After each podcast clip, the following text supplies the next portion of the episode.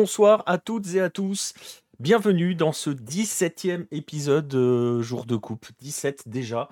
Ça nous rajeunit pas toutes ces histoires-là. Ça montre aussi à quel point la fatigue peut avancer aussi. Et la fatigue, elle a l'air d'avancer pour certains favoris. Vous avez tous probablement remarqué que l'FLO fonctionne à plein régime au niveau de la Coupe d'Afrique des Nations, puisque nous avions pronostiqué une finale Sénégal-Maroc et que cette finale, à part sur PlayStation, elle ne se jouera pas. Donc voilà, on est très bien, on est bien parti. On va saluer ceux qui sont déjà présents dans le chat. Maxlar, Crimer, Pierre est dans le coin. Euh, Pierre qui est. Oui, on commence en avance ce soir, c'est incroyable. Euh, merci, merci d'avoir évité la, prolongation et les tirs au but.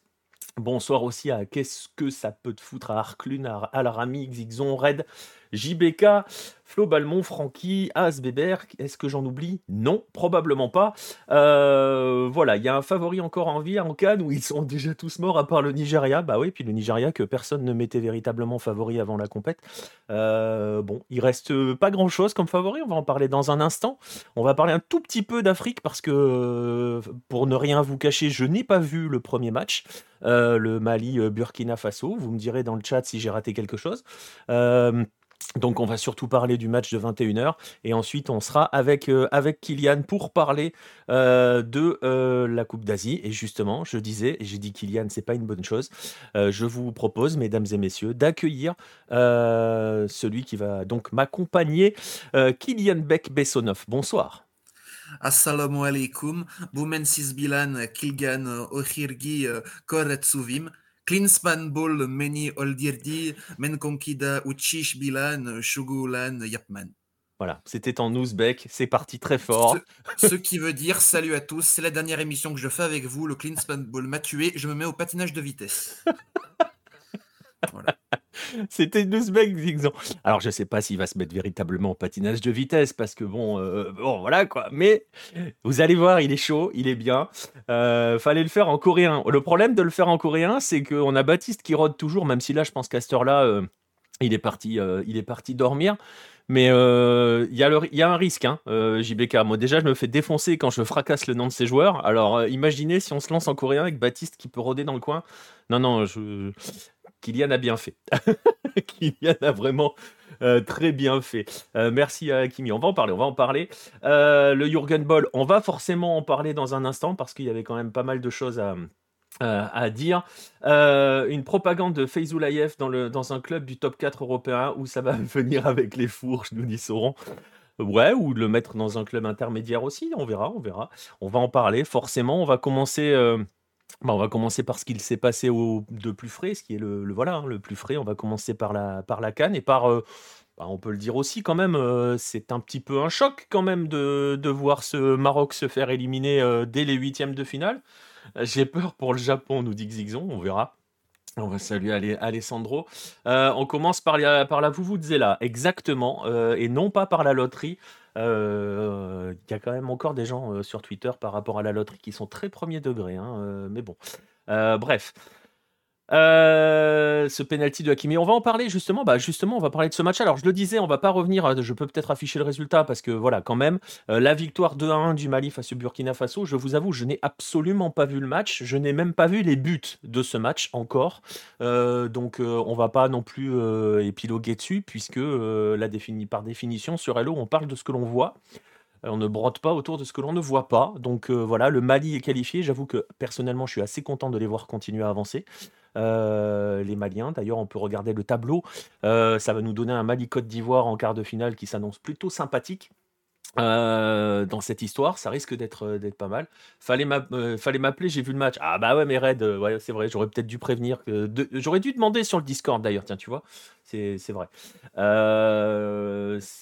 voilà, Bref, mais bon, c'est pas grave. On va se focus donc sur ce. Bah, c'est quand même un coup de tonnerre, hein, cette élimination du Maroc, et surtout la manière euh, dont cela s'est passé, parce que euh, parce qu'on avait bien compris en première mi-temps qu'on allait avoir une vraie bataille tactique, que chacun, chacun des deux avait quand même bien étudié son adversaire. Et puis cette bataille a été perdue par le Maroc. il y a évidemment ce tournant du match qui est le penalty, le penalty envoyé sur la transversale par, par Ashraf Hakimi. Euh, ouais, la première mi-temps était très très tactique. Et très... En gros, euh, quand on dit première mi-temps très tactique, c'est qu'elle est aussi très fermée parce que les deux équipes s'annihilaient vraiment euh, véritablement. On sentait qu'il y avait quand même un peu de crainte hein, de part et d'autre. Et puis, et puis on, se doute, on, imaginait aussi hein, à un moment que bah, celui qui allait prendre les devants prendrait une, petite option par rapport à l'autre. voilà, Mazraoui fait un mauvais match. Ouais, il y a, alors il y, a, plusieurs points par rapport au, par rapport au Maroc. Euh, euh, je sais que Farouk sur le Discord euh, a parlé de la dépendance en, envers Ziyech. Il manquait quand même. Alors, il manquait à la fois Ziyech, il manquait aussi Bouffal. dans les choix qui avait, enfin, dans les choix qui restaient dans ces profils-là, ça manquait un peu ces profils-là. d'ailleurs, d'ailleurs, Regragui a, fait, je trouve, des changements justement dans le sens, il sait qu'il n'a pas les choix d'envoyer des, petits dribbleurs ou des comme ça. Enfin, il avait Abdé, il l'a sorti et il a choisi d'arroser de centre. Hein, au final, ça a failli fonctionner. Euh, c'est difficile hein, de, d'analyser cette défaite du Maroc. Je, sais que dans le sens où euh, avant ça, il y a le non-match de N-Série. Oui, on est d'accord, mais tu peux le prendre dans l'autre sens. tu peux le prendre dans le sens où il a été totalement enfermé. Totalement enfermé par l'axe et par la défense. Enfin, franchement, la défense sud-africaine a été d'une intelligence pour, pour absolument tout bloquer. Les remplaçants n'ont rien apporté, ils sont dans d'autres, je trouve qu'ils sont dans d'autres profils. C'est clair qu'il si tu as un statut, si un joueur, un petit dynamiteur qui peut arriver, ça peut faire du bien. Mais, mais voilà. Mais la défense, euh, franchement, la défense, euh, la défense sud-africaine, euh, tu cites, tu cites Mvala, exactement. je suis assez d'accord. Ils ont, ils ont quand même totalement cadenassé, totalement cadenassé Nessiri. il manquait peut-être un peu l'équivalent, l'équivalent à Abdé. J'ai pas trouvé qu'Adli ait fait un très très grand match. Il a très très vite disparu. On l'a vu faire des choses et puis il a disparu. Euh, et c'était, c'était, c'était finalement, on a senti que ça allait être un bourbier, hein, cette histoire. Et, euh, euh, voilà. Je ne suis pas d'accord avec cette comparaison, Pierre, et d'ailleurs, comparaison qui a été faite sur Bein, entre les Bafana Bafana et les Springboks. Autant les Springboks c'était dégueulasse, autant les Bafana Bafana, tu peux pas dire qu'ils sont dégueulasses. On va quand même rappeler que le deuxième but, on est en fin de match. Et as une relance rapide du gardien sud-africain pour aller jouer une attaque très rapide qui entraîne la faute et le rouge de Mrabat. Euh, si c'était justement dans l'esprit euh, dans l'esprit Springbok, ils auraient gardé le ballon pendant une demi-heure. Et c'est pas du tout ce qu'ils ont fait. Donc, je trouve que cette comparaison, elle est un peu, voilà, un peu hasardeuse et elle dénigre un petit peu la qualité de, cette équipe sud-africaine, hein, qui a franchement, pour le coup,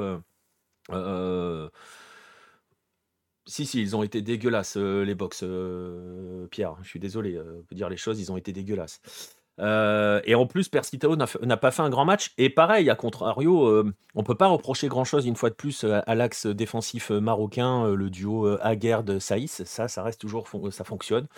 la fin de match est compliquée pour le Maroc hein, parce qu'il y a les entrants qui ne peuvent pas apporter des différences individuelles. Il y a une désorganisation totale qui profite à fond. Mais euh, non, je suis pas supporter de l'UBB, Pierre. Pour te dire les choses très clairement, je déteste le rugby. Donc, euh, voilà. Euh, voilà. bref. Mais, mais ouais, il y a eu ce. J'ai été un peu perdu en lisant vos messages, mais, mais voilà, c'est vrai que on a senti quand même hein, qu'il y avait un piège qui était tendu au Maroc et que le Maroc n'avait pas les clés pour le résoudre. Alors, est-ce une Ziyech dépendance? Est-ce une euh, Bouffal dépendance? Parce que, euh, parce que quand même un profil comme Bouffal, pardon, ça a manqué. Euh, tactiquement, la, partition récitée par l'Afrique du Sud est assez impressionnante, je trouve. et ça se joue évidemment, ça se joue forcément sur cette séquence, hein, sur ce, penalty. mais bon, Euh, Bono n'a pas le droit de prendre le coup franc. Ouais, t'es dur, hein, Red. Franchement, t'es rude. Pour le coup, t'es rude parce que le coup franc, il est, beau. Euh, c'est le mur qui saute pas, surtout. Le, mur saute n'importe comment si tu regardes bien le truc. Euh, mais, mais bon. C'est à Unai de prendre des responsabilités. Alors après, après ouais. il y a aussi peut-être un petit peu de, fatigue au bout d'un moment. et ils ont quand même pris un vrai coup sur la tête. Hein, le but, toute la séquence, le, le penalty. donc voilà, il y a peut-être, comme le dit Max Lar, cette difficulté à jouer en Afrique subsaharienne. Euh, c'est possible. Et euh, oui, Unai a disparu. Euh, les entrées, les entrées, Harit, on l'a pas vu beaucoup. On l'a vu un petit peu sur deux trois trucs et puis il a disparu. voilà, il n'y a pas eu les différences. Après, c'est toujours facile de le dire après le match, mais pourquoi pas El Hanous par exemple? Je ne sais pas. Ou voilà, c'est toujours facile hein, puisqu'il a perdu et que ça se joue à une barre transversale au final parce que avec c'est exactement ça. On peut aussi tout à fait se dire que si le Maroc, le Maroc revient sur ce penalty, c'est beaucoup plus compliqué pour l'Afrique du Sud. Mais au final, bah, au final, on a quand même un sacré coup, hein, un sacré coup. vous remarquez, vous remarquez la puissance de l'effet LO. notre finale, c'était Maroc-Sénégal. C'est ce que je disais à Kylian en off. bah voilà, on va remettre le tableau. Voilà. notre finale, notre finale Maroc-Sénégal, bah voilà. on, on la verra pas. On la verra pas. Le grand Nigeria va gagner. oui, alors jamais prédire en Afrique, c'est ça, on est d'accord, hein, c'est toujours. Mais jamais prédire une compétition continentale de manière générale. S'il vous plaît, ne faites pas de la Côte d'Ivoire notre favori. Euh, je sais pas, mais pour le coup, c'est vrai euh, elle devient encore plus imprédictible, hein, cette, euh, cette canne. Vous voyez les, les, affiches d'écart. très franchement, cette Afrique du Sud, Cap-Vert, qui l'aurait senti en, quart? Bastom qui nous dit Je vois bien l'Angola créer la surprise. Bah, le Nigeria-Angola, bon courage pour le prévoir. c'est vrai qu'on aurait tendance, vu. Enfin, c'est difficile de parler de dynamique parce que les dynamiques, forcément, sont un peu sont bonnes pour beaucoup de ces pays-là. Euh, on peut même presque le dire pour la, Côte d'Ivoire qui a, euh, on en a parlé hier, hein, euh, a, quand même, a quand même réussi le tour de force de se remettre de la tête à l'endroit, de montrer à quel point elle avait du caractère et elle, avait, elle était résiliente et réemmener son peuple avec elle. Donc voilà, ça va jouer face au Mali. J'avais parié Nigeria-Mali pour la petite finale, ça sera peut-être la grande. ça sera la grande, ouais, peut-être, peut-être. Mais, euh, mais voilà, mais c'est vrai que l'argument du, euh, de la difficulté de jouer dans les pays subsahariens pour, euh, pour, bah, pour l'Afrique du Nord, bah, on la voit, hein, elle se manifeste là. en tout cas en tout cas, comme le dit Xixon, bah, ça ça nous donne vraiment une, bah, une, une compétition totalement ouverte, ça va être, ça va être trop bien. Euh, j'avais prévenu que l'Afrique du Sud, c'était pas mal. Oui, mais alors entre c'était pas mal et ça donne une leçon tactique au Maroc, il y a quand même un grand écart, gringo. Euh, voilà. Parce que jusqu'ici, l'impression laissée par le Maroc était plutôt. Euh, voilà, ça a joué vraiment bien. Le PSG et l'OM vont être contents, probablement. Je ne sais pas dans quel état ils vont les récupérer. alors, si vous voulez une anecdote pour l'effet LO encore plus fort, euh, quand c'était Hakimi euh, qui allait prendre son élan pour, le- pour le penalty. Euh, ma femme me dit oh, la pression qu'il doit avoir. Je dis attends, ça va, c'est Hakimi quoi. Le mec, la pression, il, est né avec, quoi. Il la gère. Voilà. Je suis désolé, ami marocain, tout est de ma faute. je, m'excuse. Je- je vous présente mes excuses. Je suis désolé. Je suis désolé, c'est entièrement de ma faute. voilà. Voilà, tout est. ouais, mais voilà. Après, c'est difficile. Euh, noter que le gardien était parti du bon côté. Euh, mais bon, bref. Euh, écoutez, c'est un sacré coup quand même. on regarde, si on regarde un petit peu ces quarts de finale, bah. Ibra, il est pas là, il a pas de, pas de réseau ce soir, Red. Hakimi comme Marquinhos à la Coupe du Monde 2022, on va le récupérer à la petite cuillère à Paris, c'est possible, je sais pas, on va voir. on sait pas on verra. Euh, c'est une vraie question dans quel état, dans quel état ils vont être? C'est ça aussi qui est dur hein, quand même, hein, euh, quand vous voyez de manière générale, euh, les mecs sortent d'une compétition continentale, ils rentrent tout de suite et deux jours après ils jouent. faudrait peut-être, voilà, hein, quand même quoi, penser un petit peu à ça. Bref, euh, c'était un sacré coup, euh, quand même, cette histoire, cette, euh, cette, élimination, du Maroc. Il faut quand même vraiment, vraiment insister sur, bah, sur la maîtrise tactique, hein, des hommes du Gobros. Franchement, le piège tendu était assez magnifique. au fur et à mesure du temps, ça voilà, ils ont tissé leur toile et ça a parfaitement fonctionné. Euh, elle est extrêmement dangereuse, hein, cette équipe d'Afrique du Sud. On l'avait vu sur le premier match, hein, euh, son, match, euh, son match d'ouverture. c'était son match d'ouverture où elle avait été intéressante. Elle avait été, ouais, c'est ça, où elle perd face au Mali, mais on avait vu de belles choses. Voilà, attention, attention. Ça va être assez compliqué maintenant parce que c'est vrai que si on regarde sur le papier, bah, d'un côté du tableau, on a presque, on aurait presque tendance à se dire le favori, ça va être le Nigeria dans cette partie-là du tableau. Euh, elle perd, mais elle joue bien au pré-match. Ouais, c'est ça, hein, c'est bien ce qui me semblait. ça, jouait déjà de manière assez, intelligente. C'est le match face au Mali, le penalty de Persita. Hein si je me rappelle bien. C'est à 0-0, je crois. Euh, vous me corrigez hein, si je me trompe. Mais, euh, mais, mais, bon, voilà. Non, non, euh, c'était déjà. voilà, c'était déjà très intéressant. Mais c'est vrai qu'au final, c'est assez. bah, c'est totalement imprédictible et imprévisible ce qui peut se passer. On aura Nigeria, Angola, Cap-Vert, Afrique, Afrique, du Sud d'un côté, euh, Mali, Côte d'Ivoire et RDC, Guinée de l'autre, euh, que je regarde brièvement euh, pour vous donner les, rendez-vous parce que bah, au final, nous, l'Afrique va faire une pause demain. On est quoi là aujourd'hui? Elle va faire une pause pendant deux jours même l'Afrique, puisqu'on a le tableau complet de ces quarts, puisque ça reviendra vendredi euh, vendredi avec Nigeria Angola à 18h et RDC Guinée à 21h. Et puis samedi, donc Mali Côte d'Ivoire à 18 et Cap Vert Afrique du Sud à 21h. Euh, bon courage à celui euh, qui va réussir à prévoir ça. Effectivement, le Cap Vert Afrique du Sud, mine de rien, sur le papier. Voilà, et Alarami nous envoie une finale Guinée-Angola. Oh, oh, tu sais quoi, je vais plus rien dire. Euh, le RDC Guinée, ça risque d'être compliqué. On ne sait pas, on ne sait pas, on verra, on verra. On va, on va arrêter de pronostiquer. Cette, cette canne est quand même assez exceptionnelle parce que rien n'est euh, pronosticable. C'est aussi la beauté du truc.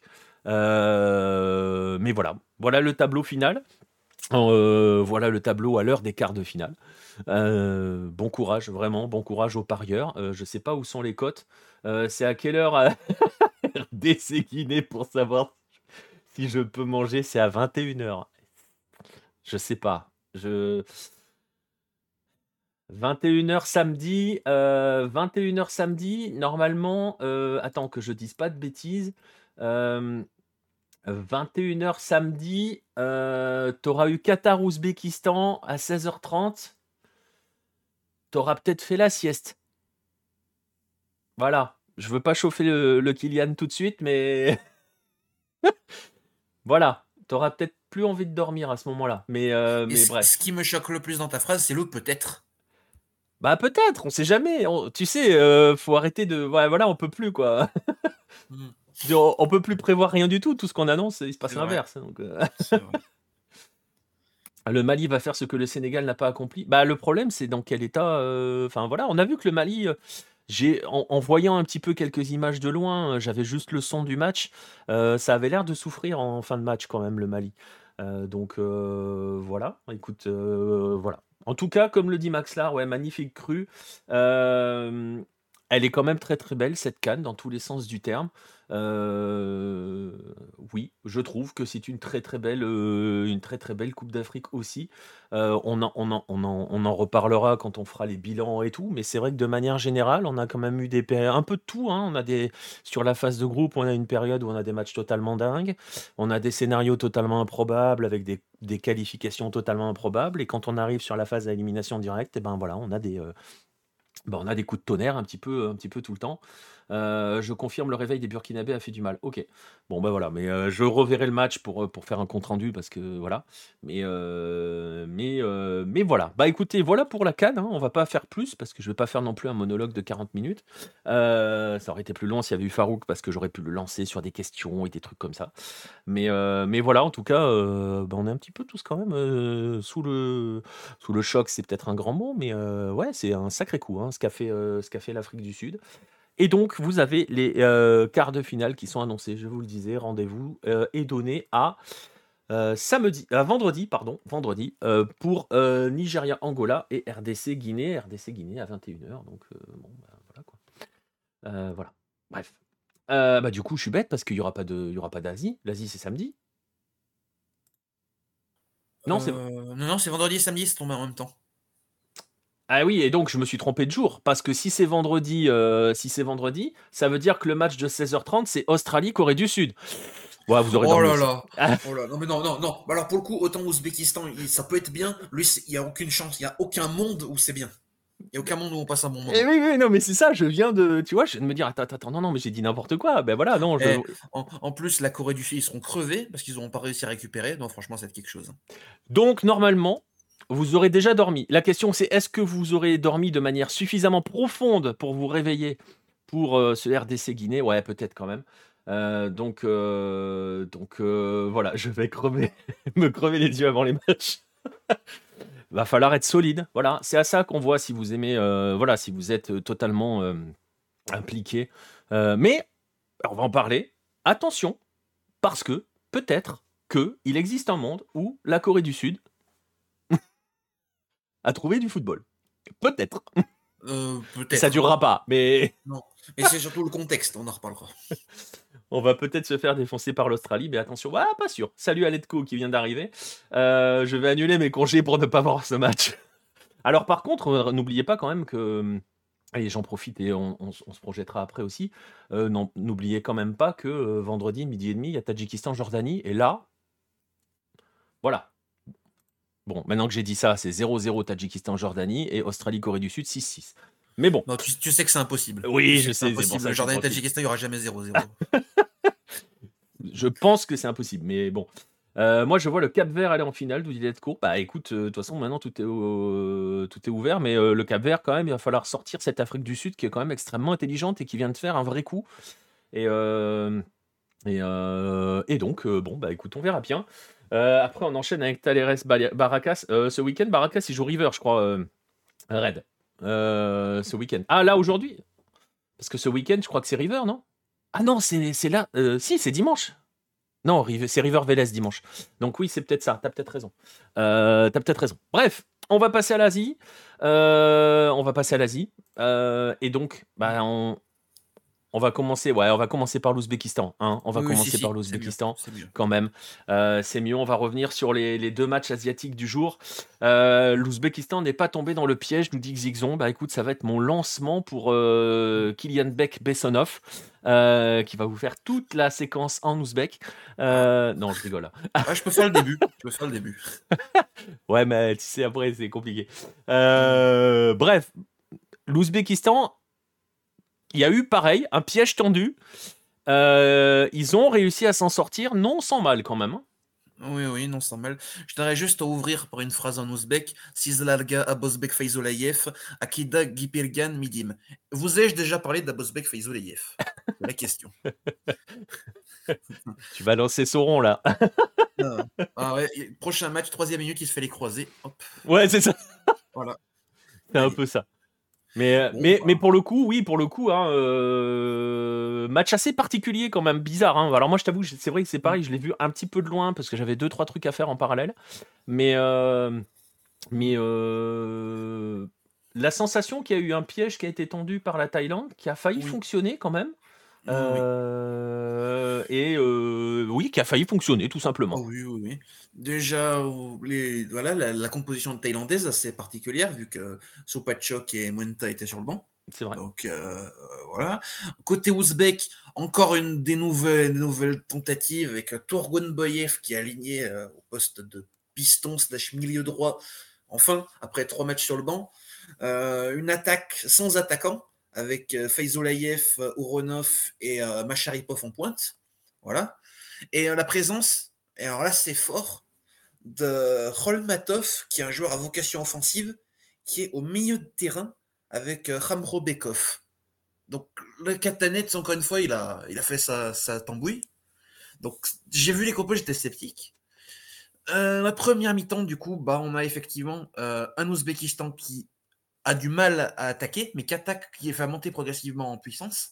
Bah, c'est une Thaïlande qui fait que défendre, que défendre. C'est-à-dire que même la Thaïlande n'avait aucune intention d'attaquer. Il y, a des, il y a des moments où ça de la récupération et ça balance directement loin devant sur les défenseurs euh, ouzbeks. Donc j'ai pas trop compris le projet.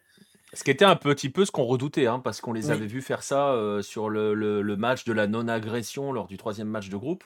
Euh, C'était un peu le risque hein, de voir une Thaïlande bah, qui attend. quoi. Totalement. Sauf que l'Ouzbékistan a été frappé par. euh, Enfin, non, euh, ils, ont fait. Ils ont été très très bons dans le sens où malgré le fait que le jeu soit ultra fermé, dans les petits espaces, j'ai trouvé particulièrement pertinent. Parce que du coup, même si tu n'as aucun buteur devant, par contre, tu as trois joueurs très techniques. Et euh, tu avais beaucoup de pieds de combinaison, d'appui remise, de, choses comme ça. Tu as Ouronov, du coup, qui s'est trouvé plusieurs fois face au but, mais, mais, même s'il y a eu beaucoup de frappes de sa part, le placement de la défense thaïlandaise était ultra intéressant parce que en fait, il le forçait à frapper dans l'axe. En fait, les défenseurs thaïlandais, on va dire, ils fonçaient pas sur lui, ils se positionnaient de manière à ce qu'il frappe forcément dans l'axe sur le gardien. Donc, il en a fait deux trois comme ça. Euh, il a fait pas mal de ratés aussi. Et euh, globalement, début de match, j'ai trouvé Faizolayev très tendu. Il a fait une faute à un moment très grossière qui aurait dû mériter un carton jaune d'ailleurs sur, euh, sur Mikkelsen. voilà. Mais ensuite, euh, petit à petit, l'Ouzbékistan quand même monte en puissance. Et là, tu as la 37e, Rolmatov, du coup, qui joue parmi ses premières minutes dans la compétition, qui fait une super passe en profondeur pour Turgun Boyev pareil, qui était remplaçant toute la compétition, qui contrôle, ça, ça permet d'éliminer euh, et derrière, il frappe enchaîné, 1-0. Le but absolument magnifique. Bon, Matan, il lui manque quelques centimètres et quelques notions du timing hein, quand même hein, sur l'action. Ouais, il saute un peu à retardement, euh, voilà. Mais euh, l'enchaînement derrière est plutôt propre. Et pour l'anecdote, Torgun Boyev, c'est celui qui avait marqué contre l'Australie. Donc euh, voilà, deux buts pour lui et euh, globalement à chaque fois des buts importants. Là, tu arrives à la mi-temps, il se passe plus grand chose. Si je dis pas si, je crois que tu as encore une attaque de. Encore une frappe d'Ouronov qui passe au-dessus du cadre. Après, après encore une fois, un bel enchaînement. Au retour des vestiaires, la physionomie change totalement. L'Ouzbékistan fait le dos rond et défend. Et la Thaïlande bah, commence à se réveiller, attaque à la mi-temps. Du coup, tu as l'entrée de Supachok et de Muenta. Qui, Supachok, Muenta, on l'a peut-être pas forcément beaucoup vu, mais l'entrée de Supachok qui a fait du bien, puisque Moins de 15 minutes plus tard, euh, il va s'appuyer du coup sur. Euh, sur euh, mince, j'ai oublié son nom. Soupachai. Sur Soupachai, ouais. Voilà. Et ensuite, une frappe en roule absolument magnifique. pauvre Yusupov ne peut pas faire grand chose. Avec un rebond un peu juste devant lui. Le, rebond parfait. Ouais. Mais tu vois, je te coupe deux secondes, mais il y a, deux choses qui sont intéressantes, je trouve, dans ces buts-là. Euh, parce que c'est un peu le même principe euh, dans cette histoire et euh, c'est aussi par rapport à la première mi-temps. Sauron nous dit Macharipov était précieux dans les combinaisons. Ce qui est intéressant, c'est que tu dis hein, en deuxième mi-temps, l'Ouzbékistan, on va dire, se referme un petit peu, essaye de refermer un peu le truc. La Thaïlande en première mi-temps n'a fait que refermer, ce qui est assez rigolo et ça paraît étonnant une fois que je le dis, mais vous allez voir, hein, vous allez voir où est le sarcasme. C'est que quand il y a quand même de la qualité technique, euh, quand on est capable de jouer rapidement en petite combinaison, ben on peut faire passer, on peut faire exploser des défenses resserrées. Mmh. Euh, parce que c'est typiquement ce qui se passe. Euh, sur le, même, le, même le premier but, le, premier but ouzbek, hein, il y a toute une série de petites combinaisons avant la balle par-dessus. Mmh. ce qui crée des décalages, en fait, concrètement. Mmh. C'est ça. Et Sauron a totalement raison. Rounov, c'est vrai que sa mi-temps était compliqué parce qu'au final, il s'est retrouvé souvent euh, à, la conclusion. Et voilà, parce que pour le coup, Faizolayev, Macharipov, ça combinait très très très bien. Euh, Macharipov, il sort enfin un vrai bon match dans sa compétition, ça lui fera du bien, parce que c'était un peu moyen en poule. Et là, il a fait vraiment. Mais en fait, au final, on retrouve les qualités qu'ont les joueurs ouzbeks slash d'Asie centrale, cette technicité, cette efficacité dans les petits espaces. Et c'est dommage de l'utiliser qu'à partir des huitièmes. Bah après, j'ai envie de te dire, euh, bah, à la limite, s'ils commencent à l'utiliser maintenant, bah tant mieux. enfin, tu vois ce que je veux dire? C'est maintenant. Maintenant, il faut que ça continue. Mais euh, bon, la question, c'est est-ce qu'ils vont avoir des défenses aussi resserrées face à eux qui vont ah, leur laisser autant le ballon? Ah, quoique, euh, c'est le Qatar. Ouais, bon. Alors, défense resserrée, non, mais leur laisser le ballon, peut-être. Après, l'Ouzbékistan n'a pas. Au contraire, à la base, l'Ouzbékistan, c'est pas une EFA. À la base, non, mais depuis c'est là, au contraire, c'est une équipe qui aime pas forcément avoir le ballon, Et d'ailleurs, regarde, hein, euh, aujourd'hui, ils l'ont pas au final. Hein. Hmm. Non, non. Même si je trouve qu'une fois de plus, les statistiques sont un peu trompeuses. Mais sont très trompeuses, oui. Très trompeuses, ouais. Mais du coup, après ce but de, de Supachok, retour à la position initiale, la Thaïlande qui se remet à défendre comme pas possible pour essayer de tenir le 1-1. Et l'Ouzbékistan qui se remet à attaquer. Euh, qu'est-ce que je notais sur ça? Je sais plus du tout. Euh, d'ailleurs, ça, bah, le but arrive très vite. Hein. Euh, encore une fois, une belle combinaison, un beau 1-2 entre Macharipov et Orunov. Puis Macharipov qui met la balle du coup dans l'axe sur euh, qui contrôle, qui décale, qui frappe au ras du sol. Avec un défenseur qui est, je sais plus qui était le défenseur sur lui à ce Je sais moment-là, plus non plus. et euh, défenseur qui a un petit peu du mal à rester au contact de son joueur. hein. Oui, et c'est dommage parce que pour le coup, la dé- en première mi-temps, la défense euh, thaïlandaise avait beaucoup mieux assuré que sur ce Oui. coup-là. Oui. Mais, mais voilà. Et puis après, la fin de match, tu as du coup le nouveau l'effet inverse, la Thaïlande qui va attaquer majoritairement à la fin du match, et l'Ouzbékistan contre. L'Ouzbékistan qui rate un 5 contre 3 absolument immanquable à un moment, où tu as, je sais plus qui c'est, qui cherche euh, Rojima Terkinov, mais qui n'arrive pas à le trouver. Et c'est dommage parce que tu avais. Littéralement, il fait le choix le plus difficile. Il lance, met un ballon en profondeur, alors que devant lui, il y a quelqu'un, à droite, il y a quelqu'un, à gauche, il y a quelqu'un. C'est dommage. Ça aurait pu faire 3-1 et ça aurait pu mettre l'Ouzbékistan définitivement à l'abri. Mais bon. Même si Sinon, ouais. ils sont pas incroyablement en danger sur la fin de match non, Non. plus. hein. Non, non, la Thaïlande a le ballon. La Voilà. Thaïlande ne sait pas trop quoi en faire, malheureusement. Malheureusement. Alors c'est Ouais. vrai par rapport à ce que dit euh, Xixon, quand elle essaye de jouer, elle joue bien la Thaïlande. Mm. Euh, elle a ses limites, hein, celles qu'on avait déjà soulignées. euh, euh, très bonne blague, Zlatan. Euh, Et je cherchais qui c'était. bah oui, non mais faut Non, pas là. en fait, tu lis une fois la phrase et tu sais que c'est une vanne. Euh, au milieu, Kolmatov, toutes les brèches, bravo, bien joué. Euh, mais euh, elle, a, elle a ses limites on- qu'on avait déjà soulignées, c'est-à-dire que c'est une équipe qui est capable de, de faire de bonnes choses. Bon, c'est plus compliqué quand il arrive dans les zones rouges, enfin les zones, les zones décisives, on va dire. Mm. Mais, euh, mais bon. On dirait qu'ils ne veulent pas comprendre euh, que ce soit à la Cannes ou à la Coupe d'Asie. Dès que ça veut jouer le résultat et garer le but, ça ne fonctionne pas, peu importe la taille de l'équipe. C'est pas totalement faux. Alors, on va y venir dans un instant à l'Arabie Saoudite. Alors, par rapport à la Malaisie, oui, euh, c'est vrai, c'est vrai, c'est vrai. Non, tu as raison. Tu as raison. C'est comme le dit JBK, c'est très pertinent. Après, il y a des équipes qui savent garer le bus quand même. hein. L'Australie n'est pas une équipe hyper offensive. hein. Non, non. Mais on peut- on- sinon, pour la Thaïlande aussi, on peut regretter que la première vraie occasion thaïlandaise, elle arrive à la 32e. Ouais. Alors, c'est mieux que la Corée, on en reviendra dessus, mais tout de même. Le, le début de match a vraiment été trop à l'avantage de l'Ouzbékistan. Et c'est dommage de ne pas avoir essayé de jouer au moins un minimum, parce que vraiment, la première mi-temps, c'était impressionnant. C'est qu'à part peut-être une percée ou deux de, de Supachai, il n'y a rien du tout pour la Thaïlande. C'est, Mais, mais, ça mais, balance devant et voilà. Mais probablement que le plan était d'attendre. hein. Mm. Était de Ouais. les enfermer dans un. Tu vois, on a parlé de bourbier tendu par l'Afrique du Sud euh, au Maroc. Peut-être que le plan de la Thaïlande, c'était de faire traîner. euh, de faire traîner et, euh, et d'aller piéger ensuite euh, derrière, tu vois. Mm. Euh, c'est Olmatov, Zlatan, pas Kolmatov. Oui. Donc, euh, c'est Rolmatov, même. voilà. Ouais, c'est ça, ouais, ouais, faut, faut l'accent. Euh, moi, je parle pas ouzbek couramment ah comme non, vous, monsieur bientôt, Kimelbek euh, bientôt. Bessonov. Euh, en tout cas, bah, on va regarder, on va regarder un petit peu le tableau euh, par rapport à. Attends, ouais. Ouais, vas-y. Deux, trois trucs encore. Ouais. Juste au tir pour dire que c'est un match très agréable dans le sens où il y a très peu eu de fautes, surtout en première mi-temps. D'ailleurs, il n'y a qu'une seule minute de temps additionnel, faut le souligner, alors qu'il y a eu un but. Oui, c'est vrai. Mais euh, franchement, un match très agréable sur ce plan-là. Et puis, j'ai envie de souligner, de faire un petit mea culpa pour, euh, enfin, un mea culpa pour Yusupov, Yusukov, pardon, Euh, non Yusupov, c'est ça, le gardien ouzbek, qui a été rassurant. Pas bon, mais on va dire que sur, quand, à, part, à part sur le but où il peut pas faire grand-chose, Ah, le- reste de son match a été bon et ça change parce que ça a été compliqué le reste de la compétition, à chaque fois je le disais. Et puis aussi euh, euh, Roussanov qui a été absolument monstrueux dans la couverture de la profondeur. Surtout à la fin de match où la Thaïlande essayait beaucoup de jouer en profondeur et à chaque fois, chaque fois il coupait les ballons, chaque fois il prenait les, les attaquants de vitesse et il a eu un rôle majeur, on va dire, dans la victoire ouzbek, enfin, surtout dans la conservation du score. Ouais, Voilà. exactement. Et pour l'Ouzbékistan, hein, vous allez voir hein, le tableau. Euh, parce qu'on connaît trois des quatre quarts de finale, mine de rien, en Asie. Euh, bah voilà, ça sera le Qatar euh, en quart de finale, avec une configuration euh, assez difficile à prévoir, parce que ce Qatar-là n'est pas un Qatar très protagoniste. Euh, il y a, tu l'as dit, euh, Katanek n'est pas, n'a pas vraiment envie de faire de son Ouzbékistan une équipe protagoniste, mais qui parfois l'est aussi un petit peu par Mm. défaut quand on lui laisse la balle. Il y a quand même le gros risque que l'Ouzbékistan se retrouve en quart de finale à devoir contrôler la possession. Oui.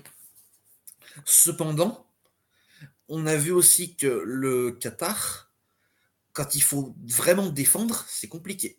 Eh ben c'est ça, et c'est peut-être entre guillemets la chance de l'Ouzbékistan, et c'est ce qui rend aussi ce match, euh, qui donne un, un peu de piment à ce match-là, c'est que euh, autant les Thaïlandais on va pas dire que les Thaïlandais sont normalement meilleurs que les Qataris, mais dans leur plan de garer le bus, machin, mmh. ils, ont, ils ont souffert un petit peu, mais ils savent ils savent boucher des espaces, ils savent mmh. jouer. Euh, on l'a vu, hein, ils étaient quand même euh, un peu englués, quand même, l'Ouzbékistan. Euh, fermer les espaces côté Qatari, voilà. Ça peut être vite compliqué face à une équipe capable de jouer, d'être juste techniquement, de combiner vite. Ça peut faire de gros, gros dégâts. Hein. On va, va pas reparler de Lucas Mendes parce que ça serait de l'acharnement. Bah non, mais c'est vrai, c'est un exemple. C'est un exemple. c'est sûr, sûr. Euh, alors après, il y a d'autres armes offensives, parce que effectivement, euh, voilà, si tu te fais prendre en contre par Akram Afif, ça va aller très vite, ça va être compliqué. Après, Akram Afif, il joue à gauche. Ah oui. L'axe droit de la défense ouzbek, c'est Roussanov. C'est vrai. ça va nous faire un bon duel. C'est vrai. Et, mine de rien, mine de rien, euh, tu vois, tu disais, euh, tiens, l'Ouzbékistan a fait des choses qu'ils n'ont pas fait en phase de groupe. Bah, ils se mettent à le faire au bon moment. Est-ce que c'est signe d'une expérience apprise au fur et à mesure de ces dernières années? Est-ce que c'est le signe que ce fameux plafond de verre peut enfin être brisé et que cette sélection ouzbek, euh, bah, finalement, maintenant, elle sait gérer euh, les, les, matchs couperés dans des grandes compétitions? On en aura une vraie réponse s'ils arrivent à taper le Qatar. Il va falloir gérer le Qatar, il va falloir gérer l'arbitre du match. Il va euh, falloir gérer Afif surtout pour le Qatar. Oui, oui, mais tu vois, il va y avoir falloir gérer le contexte. Mm. Euh, donc euh, voilà, la, la, naturalisation pardon, de Lucas Mendes, c'est bien le truc inutile, complètement, Jesse Comme Pedro Miguel, la doublette. Complètement. Ouais. c'est surtout Almoez Ali qui m'inquiète pour l'Ouzbékistan. je suis pas sûr qu'Ashur puisse le tenir. Oui, oui. C'est vrai que. Après, mais le problème, c'est qu'Almoezali, on l'a pas encore vu Almoezali sur un match. On a vu des fulgurances. Alors tu vas me dire, sur une fulgurance, ça peut faire mal. Hein. Oui, c'est sûr. C'est sûr, c'est sûr. Mais après, ouais, Almoezali, le problème, c'est qu'Almoezali, il a été tenu par la défense libanaise, il a été tenu par la défense chinoise. Donc sur le papier, tout est possible. Après, effectivement, il y a juste ces fulgurances, bah, comme le penalty provoqué bah, la, euh, la Palestine le penalty qu'il provoque contre la Palestine, c'est peut-être la seule fois depuis le début de la compétition où on le voit placer sa fameuse accélération. Euh, parce que jusqu'ici, on l'avait pas vraiment vu. C'est peut-être la seule fois où il prend le ballon, où il fait une vraie différence tout seul. Mm. Jusqu'ici, on a eu du mal à le voir, ça. Est-ce que c'est signe que ça y est, il est dans le bon sens? C'est une bonne question. En tout cas, il est ouvert, hein, ce quart de finale, mine de rien. Beaucoup, d'interrogations qui arrivent sur celui-là. Ouais, ouais, ouais. Beaucoup, beaucoup d'interrogations sur celui-là. Euh, que je regarde le programme, histoire de ne pas vous dire de bêtises. Je l'ai dit tout à l'heure, mais oui, ça sera samedi à 16h30. Euh, ça sera le dernier, hein. ça sera le dernier quart de finale. Donc, euh, bah, on aura le temps de revenir dessus. Hein. Déjà, on aura le temps de le suivre, ce match-là. mais bon, en tout cas, pour conclure sur ce match, euh, finalement, la Thaïlande, avec tout ce que l'on a su du contexte, euh, Joe nous en avait beaucoup parlé. Euh, bon, déjà, il y a deux, deux, choses par, par, par, rapport à la Thaïlande. La première chose, c'est que Madame, Madame Pang évite la banqueroute. Oui. c'est fini pour les primes. Je sais pas si tu as vu passer les, les arnaques qu'il y avait en Thaïlande avec quelqu'un qui se faisait passer pour Chabi Alonso. Bah, je soupçonne que c'est Madame Pang. Mais bon. Ils sont récupérer un peu de. J'ai pas vu ça. Ah. J'ai pas vu ça. Mais bon, voilà. Mais bon, bref, en tout cas, cette Thaïlande-là, malgré le contexte, euh, tout ce que Joe vous a expliqué, je vous renvoie vers les précédentes émissions quand Joe était là pour parler de la Thaïlande. Euh, il y a un petit côté frustrant dans sa sortie où on se dit qu'avec un peu plus d'ambition, elle aurait peut-être pu rêver plus. Je vais faire le, mec du PSG alors que je le suis pas, mais rêver plus grand, quoi. Mm, oui, c'est sûr. Si elle avait essayé de jouer un peu plus aujourd'hui parce que comme voilà, l'Ouzbékistan, il y a quand même beaucoup de maladresse aujourd'hui, même si elle l'a bien tenu. Donc, euh, franchement. Euh, hmm. Et, elle sort, et elle sort finalement avec une compétition bah, plutôt réussie. Hein. Oui. Elle atteint ses limites, on est d'accord. Hein, qu'est-ce que ça peut te foutre Elle est à ses limites, mais tu te dis que. Bon, en tout cas, elle a, hmm. elle a réussi sa compète. On les voyait franchement pas. Euh, bah, résister aussi, enfin résister, aller aussi loin et, euh, et finalement ne, ne, sortir que, euh, que sur un but, hein. mmh. parce que euh, parce que sans le petit éclair de Feyzoulayev, elle peut emmener le match assez loin. Hein. La marche était probablement trop haute, mmh. mais bon. Bref, on verra le lendemain. C'est toujours le problème. Hein. Mmh. C'est toujours ce problème-là avec ces nations-là. Le folklore va repartir. À partir de demain, le problème est là. C'est ça. Voilà. C'est ça. C'est encourageant, comme vous dites, mais le problème de l'encourageant, c'est que généralement, ça lit pas le bulletin. Hein. Quand ça voit des encouragements du jury, ça s'applique, ça s'appuie pas dessus pour, pour bâtir. Donc on verra, on verra. Mm. on verra et on va donc euh, sauf si tu as un truc à rajouter sur ce match, mais je pense qu'on a bien fait le tour. Oui. Euh, ce que j'ai vu de la Thaïlande contre Oman, c'était cohérent. Non, mais ils ont été cohérents de manière générale, hein, la Thaïlande. Hein. Bah, tous leurs matchs ont été cohérents. Franchement, euh, ils ont été très cohérents, JBK. Donc voilà. mais bon, on va passer à la grande affiche de ces huitièmes mm. de finale. parce que avant même les deux derniers matchs de demain, c'était clairement, on va pas se mentir, c'était clairement la grande affiche. Euh, ce match entre, euh, entre l'Arabie Saoudite et la Corée du Sud. Alors, vous connaissez le résultat, puisque déjà vous avez vu le tableau. Euh, c'est maintenant qu'on va perdre Kylian, hein, je vous l'annonce. Oui. c'est maintenant qu'il va s'énerver. Alors, la chance qu'on a, c'est qu'on n'a pas Baptiste pour insulter les mamans. On n'a pas Roberto Mancini pour insulter d'autres mamans. Donc, les mamans devraient se porter pas trop mal. mais quand même, écoute, pour te lancer, je vais peut-être te dire ce que je t'ai dit un peu en off. Euh, c'est quand même un peu euh, anatomie d'un suicide, ce match-là. Mm. Euh, voilà, concrètement. On peut parler des compos. Alors moi, je vais pas m'attarder sur la compo coréenne parce que je connais pas assez les joueurs. Voilà, je préfère le dire. Et, mais apparemment, de ce que j'ai lu, bah, c'était voilà 3-4-3 bah un peu avec encore une fois les Kangin pas dans l'axe. Oui, mais il avait pas fait. Il avait mis Son Heung-min dans l'axe et, euh, et il avait. Euh, comment C'est euh, Jiang Young après, à gauche.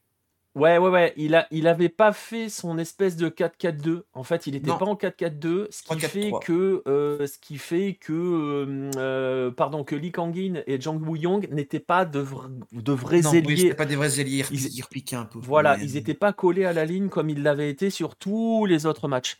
Pour, autant, ça n'a pas mieux fonctionné. Non, parce que bon, il y avait quand même un souci, et on peut en parler très rapidement, et on va en parler, un souci que Son son Heung-min n'est pas un avant-centre de, enfin, n'est pas avant-centre pour jouer en pointe.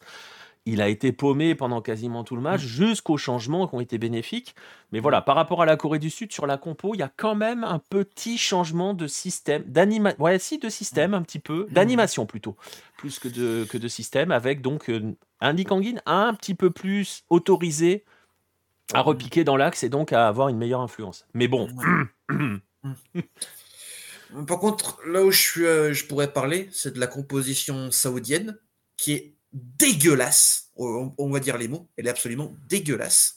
Avec, un, pareil, un peu, une défense à 3 aussi, un genre de 3-5-2, 3-5-1-1, avec euh, en, en, attaque Aldo Sari avec Al-Sheri. Mais Aldo Sari jouait beaucoup sur le côté gauche. Du coup, au final, tu avais Al-Sheri vraiment en pointe. Sauf qu'Al-Sheri, c'est un pivot.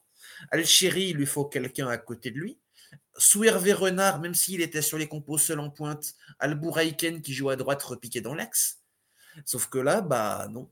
En plus de ça, tu as un milieu Kano Al-Khaybari Al-Dawsari. Niveau créativité, c'est le néant, vu que ton seul, le seul euh, meneur de jeu que tu as convoqué, Al-Najay, il est sur le banc et il est rentré euh, au milieu des prolongations. Oui. Voilà. Et euh, il est même entré en fin de match, même en deuxième. Il me semble qu'il entre en deuxième mi-temps de la prolongue même. Ouais, ouais, genre à 110e, un truc comme ça. Voilà. Donc, euh, en plus de ça, au final, tu as une équipe qui est ni rapide, parce que Harib est sur le banc. Tu aucune créativité au milieu, parce que tu as deux récupérateurs plus un relayeur, on va dire.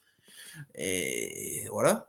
Donc ça partait, ça partait déjà pour un match fabuleux. Une première mi-temps, mais scandaleuse. Mais il n'y a aucun autre mot que scandaleux. Il se passe rien. Le, ça fait tourner la balle. J'avais l'impression que le match était en 0,75 en vitesse. La balle, elle tourne.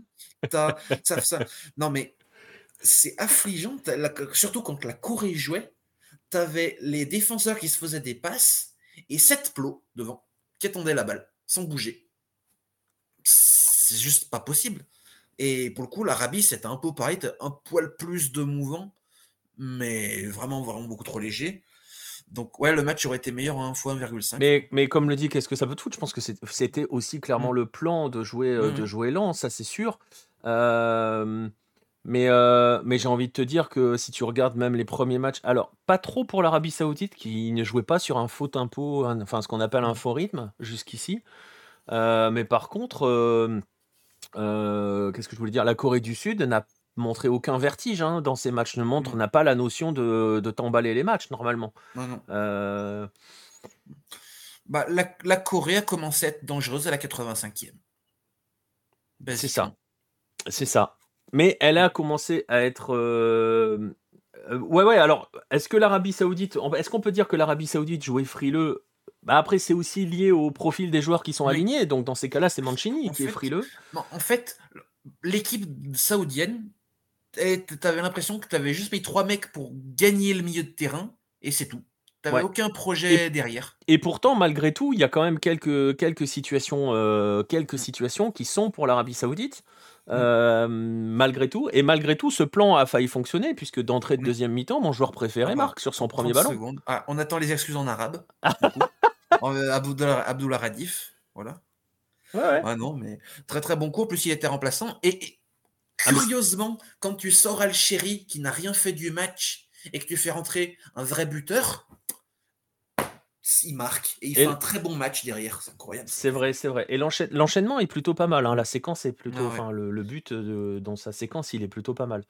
Euh, Kim Min lui arrive quoi? Euh, Je pense que Kim Min à force de passer sa vie à boucher les trous laissés par ses mmh. coéquipiers, il y a un moment où il en peut plus. Il en peut plus. Et forcément, il va tomber dans ce marasme aussi, quoi. Mais je suis d'accord. après, est-ce qu'on peut imputer le but 100% à Kim Min Je sais pas. Il y a quand même des espaces de partout hein, sur le. C'est tout le monde. C'est collectif.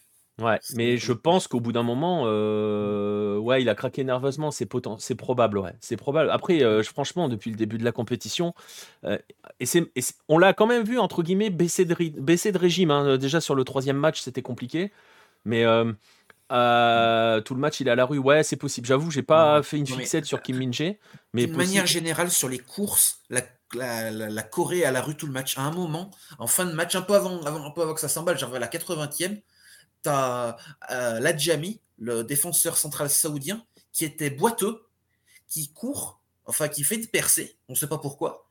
Et tu as les deux défenseurs coréens qui le suivent, mais qui ne le rattrapent pas. Et je me dis, si tu n'arrives pas à rattraper un défenseur central boiteux, au bout d'un moment, c'est que c'est quand même un peu de mauvaise volonté aussi. Ouais, mais, mais, mais, mais, mais franchement, sur Kim min ce que l'on voit là, on l'a vu face à la Malaisie, hein, où ça a, fini par, euh, ça a fini par, entre guillemets, céder. Euh, est-ce que c'est une usure physique, une usure mentale, les deux? Mon capitaine, il y a probablement un peu des deux. Euh, voilà, il y a un contre à la 67e, les Saoudiens sont à 2 contre 6 et ils parviennent quand même à combiner et à tirer. Oui, oui, bah après, euh, la Corée du Sud, défensivement, depuis le début de la compétition, enfin, on est quand même en train de parler d'une équipe qui en a pris 3 face à la Malaisie quand même. Hein. on, va y aller, euh, on va y aller doucement. Hein. C'est pas, c'est pas, voilà. Et malgré tout cela, mm. malgré tout cela, Ça tient parce que l'Arabie n'a pas vraiment pas assez poussé. L'Arabie était trop frileuse de mettre le deuxième. Malgré. C'est vraiment dommage en plus parce que Radif, c'est un joueur, ça fait longtemps que je que je le suis, c'est un joueur, on l'a vu aujourd'hui, pour tenir un ballon, pour temporiser sous pression des défenseurs, vu son physique, il est très très bon sur ça, il est très très bon techniquement, et il pouvait faire le pivot parfait. Sauf que tu avais personne qui suivait. Tu avais un peu Aldo Sari, qui a beaucoup été, euh, qui a beaucoup couru, qui a été partout et nulle part à la fois dans ce match, malheureusement, qui n'a pas fait son meilleur match. Aldo Sari, même s'il a tenté des belles choses, il a, il a fait des bonnes combinaisons, mais un peu trop juste. Et voilà, l'Arabie a fait l'erreur de ne pas assez pousser. En première mi-temps, si j'ai oublié de le dire, la sélection de la première mi-temps, c'est la double barre pour les Saoudiens. Ouais, ouais, ça a été euh, précisé dans le chat. Ah ouais, j'ai oublié. Désolé. Elle est, elle est dingue cette action. Hein. Ouais. Et pour le coup, pour le coup si ça marquait, euh, je pense pas que la Corée aurait. Parce qu'au final, après le but, la Corée n'a même pas réagi. Non, mais en fait, ce qui est incroyable aussi, c'est que euh, dans ce match-là, euh, finalement, alors y a, pour le coup, il y a des changements. Klinsmann, mm. Klinsmann se fait entrer Wang Chan assez vite après le but. ça lui a fait beaucoup de bien à cette Corée du Sud. C'est très mm. étonnant. Oh, c'est très très étonnant. Euh, il fait entrer Sung une dizaine de minutes plus tard et ça, mm. ça permet à Son d'être de nouveau visible. C'est très très très étonnant. Euh, est-ce que Klinsmann a enfin compris que il y avait peut-être euh, il y avait peut-être une piste à creuser Mm. pour, voilà. Le coaching de Klinsmann est bon. Oui, oui, oui. Pour le coup, est-ce qu'il est dicté par les événements Peut-être? En attendant, pour Mm. le coup, on peut dire que le coaching est bon. Mais, mais, parce qu'il y a un mais, et c'est pour ça que j'avais dé- débuté par Anatomie d'un suicide. Alors, l'Arabie Saoudite, un, n'a pas cherché. On a la sensation qu'ils n'ont pas cherché à tuer le match. Oui. Mais surtout, mais surtout, c'est quoi à l'entrée des dix dernières minutes à peu près? Ah, 4 80, alors j'ai noté parce qu'en fait, ça coïncide avec l'entrée d'Abdul Rahman Harib à la place de, de Salem Al Dawsari. Donc, euh, Harib, qui était le joueur qui- qu'il fallait pour les tuer le match, qui rentre du coup à 85e. Sauf que, on sait pas pourquoi, la, je sais pas si c'est un message de Mancini ou pas, à partir de ce, remplacement, donc 84e, les Saoudiens vont descendre le bloc d'un coup. Et puis alors, ils le descendent pas qu'un peu, Oui. parce que c'est ce qu'on se disait euh, avant de démarrer l'émission. Euh, moi, j'ai jamais vu la Corée du Sud dans ce tournoi euh, avoir ses centraux qui sont à 35 mètres du but adverse Non. et des vagues qui s'abattent euh, incessantes. Des, des- ça, centre dans, ça centre beaucoup. Et là, pour le coup, c'est très coréen. Et là, tu dis Ah, il y a des mecs qui savent centrer dans cette équipe. D'ailleurs, j'avais un petit proverbe ouzbek à ce sujet-là, hein, comme on dit chez nous. Aylan Tadgan, top goal Urmayadi, ballon qui roule n'amasse pas but. Parce qu'il faut le mettre dans les airs. Il est très en forme, vous voyez. Mais euh, non, non, mais c'est assez, assez fou parce que pour le coup, la Corée du Sud fait vraiment. euh, bah voilà, se met à centrer sur ses avant-centres de grande taille. Euh, oui, alors je suis d'accord. J'allais le dire, j'allais le dire justement. euh, le, le match, euh, Ahmed Al-Kassar, Ouais, ouais. il te tient le match, mais alors à ce moment-là, tu te dis, Ouais, oh attention, le mec. euh, il- D'ailleurs, même en prolongation, il te tient le match. hein. Et c'est une sacrée surprise vu la saison qu'il fait du côté d'Al Fayra, qui est pas terrible. Ouais, Et mais- je suis, je suis gentil. Mais voilà, mine de rien, euh, mais, mais c'est incroyable de faire ça. Alors, tu disais, est-ce que c'est une. Je ne sais pas si c'est une consigne de Mancini. Mm. Très franchement, quand tu vois. À... Mm. Parce qu'il y a l'attitude aussi, hein, Mm. euh, sur le bord du terrain. Alors, déjà, il y a deux choses par rapport à l'attitude. La première, Mm. on n'a jamais vu Klinsmann aussi impliqué.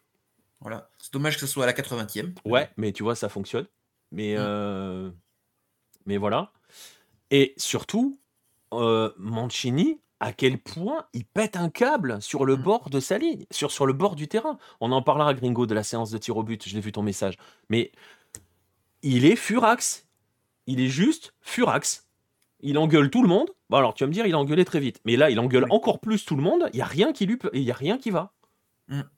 C'est ça qui est bizarre, c'est que le, le, le- que le, le bloc aurait pas, genre, ce serait bizarre que le bloc ait décidé de descendre tout seul, genre tout le monde que se mette d'accord de descendre, mais en même temps, t'as l'impression que ça lui convenait pas. Donc c'est vraiment bizarre cette fin de match.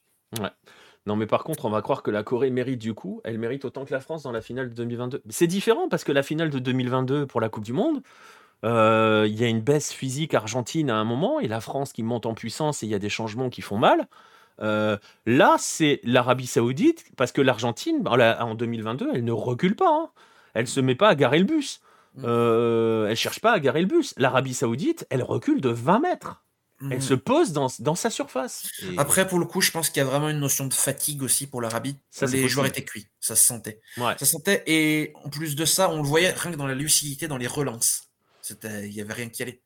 Et en fait, en fait, le souci, c'est que, alors, il y a forcément de la fatigue, c'est une évidence. les hein. dégagements, je veux dire, pardon. Ouais, ouais, ouais. Ouais. Oui, parce que c'est pas des relances. Oui, oui, les dégagements, pardon. Mais, mais, mais, mais c'est vrai qu'il y a peut-être ce côté fatigue-là, mais il y a quand même aussi le. Je veux pas être méchant, mais il y a quand même le body language de ton coach, qui est Oui. une nervosité incroyable, qui Mhm. engueule absolument tout le monde. Tu peux pas être serein. Si tu as Mhm. ton entraîneur. J'en ai parlé, euh, j'en ai parlé l'autre jour du, du pré-olympico. On parlait du, euh, du, du Venezuela. Le, le- le sélectionneur, le sélectionneur du, du- du Venezuela euh, U23, là, il était au Révélo. Euh, est-ce que tu l'as, est-ce que as vu les matchs du, du Venezuela au Révélo Euh, Je sais plus si tu étais là. Oui, j'ai vu, tout- j'ai tout vu. Bon, tu as vu. à quel point il était nocif pour son équipe. Ah oui, inc- incroyable. Bah, Mancini, c'est ce qu'il fait. Il est Vraiment. nocif pour son équipe sur la fin de match. Mm. Et, Ouais. et- et- et ça aide pas, ça aide pas. Non. Donc, euh, En fait, honnêtement, l'Arabie avait toutes les clés pour gagner ce match, mais que ça soit du début jusqu'à la fin, tactiquement comme euh, dans le comportement, Mancini, ça a été pas ça. Enfin, ça a Bah, été peut-être une des causes de. c'est ça. Tactiquement, euh, tactiquement, il y a un problème dans ses choix. Alors, c'est pareil, on ne saura jamais si c'est lui qui a dit, euh, qui a, lorsqu'il fait entrer Al-Harib, euh, dit, lui dit, euh, maintenant tu dis à tout le monde de reculer de 20 mètres. Euh, je sais pas, euh, c'est une bonne question, Alessandro, euh, sur les, la presse sportive saoudienne et les autorités vont-elles le pourrir après cette élimination C'est très différent, enfin, c'est particulier parce qu'il vient d'arriver, Mancini. Mm. Donc, je sais pas s'il va se faire pourrir. Je pense qu'il va se faire pourrir pour son comportement. Oui.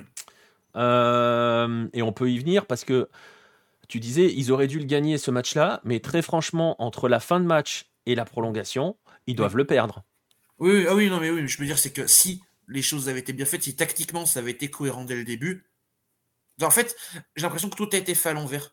C'est-à-dire que les joueurs, un joueur comme Cano, comme al allez, Cano non, parce que c'est un, élément important, un joueur comme Kharib, un, joueur comme Al Nadjei, ça doit être sur le terrain dès le début. Et par contre, un gars comme euh, un gars comme euh, al ou un gars comme euh, Al Khaibari, déjà Al c'est un attaquant, mais il est grand, enfin il est plus grand, il peut apporter quelque chose au moins défensivement. Et euh, Al Khaibari, c'est un joueur assez défensif. C'est des joueurs qui fait rentrer pour tenir le score, quelque part. Ouais. Pas que tu fais rentrer une fois que tu t'es fait égaliser. Ou que tu es en train de subir, du moins. Ouais. Ouais, on va en parler, euh, Jesse James, de son comportement mm. sur la séance de tir au but. Et puis, il y a tout un contexte aussi. faut pas oublier l'avant-compétition quand il vire les joueurs. qui euh, euh, Il y, a le gardien qui se barre parce qu'on lui dit qu'il sera pas titulaire. Il y a les joueurs qui sont dégagés parce qu'il estime qu'ils sont pas assez impliqués dans le truc. Donc, il se fâche avec des joueurs qui sont. Qui, voilà. ça, peut être vite compliqué quand même hein, pour, on, en revient, hein. voilà. C'est ça, puis on en revient au problème qu'on disait avant la compétition, c'est que au final, le fait qu'il ait pas pris Salman Al-Faraj, bah, t'as enlevé littéralement le seul, enfin, le meneur de jeu de ces dix dernières années en Arabie qui était une valeur sûre de la sélection. Donc, euh, je sais pas s'il s'embrouille avec ou pas, mais pas bah, C'est très compliqué. Tu as l'impression que c'est mm. tendu dès avant même la compétition et que là, en fait, cette tension, elle a explosé sur cette fin de match qui a été absolument mal gérée. On va remercier mm. euh, coach Sogouz hein, pour, le, pour le follow. Merci. Il y a eu l'alerte, c'est vrai. Et j'ai oublié de rebondir dessus. L'égalisation était folle. Tu, il nous disait, oui, exactement. Mais mm il y avait une tension avant. Il y a eu euh, une phase de groupe qui a été moyennasse, mais tu te disais, bon, on, le disait hier, on n'était pas forcément inquiet parce que l'Arabie Saoudite montrait des choses. Et là, on a l'impression que la tension lui a explosé au visage euh, sans qu'on comprenne pourquoi. En c'est ça. C'est ça. Mm. et puis après, les prolongations, ici, il ne passe pas grand-chose. Hein. Non, la Corée domine. Bah, en fait, le siège continue. Mm. Ouais, ouais mais le, siège continue, mais moins tranchant que. Moins tranchant, parce qu'il y a aussi le contre-coup, et puis parce qu'en fait, euh, tu t'arrêtes à la fin du match, tu viens d'égaliser, tu as la pression qui retombe, mm. donc il faut remettre la machine en marche, mm. et puis après, tu as les minutes qui avancent, et tu te dis, bon, on va quand même pas se prendre un vieux contre des familles euh, en mm. fin de match.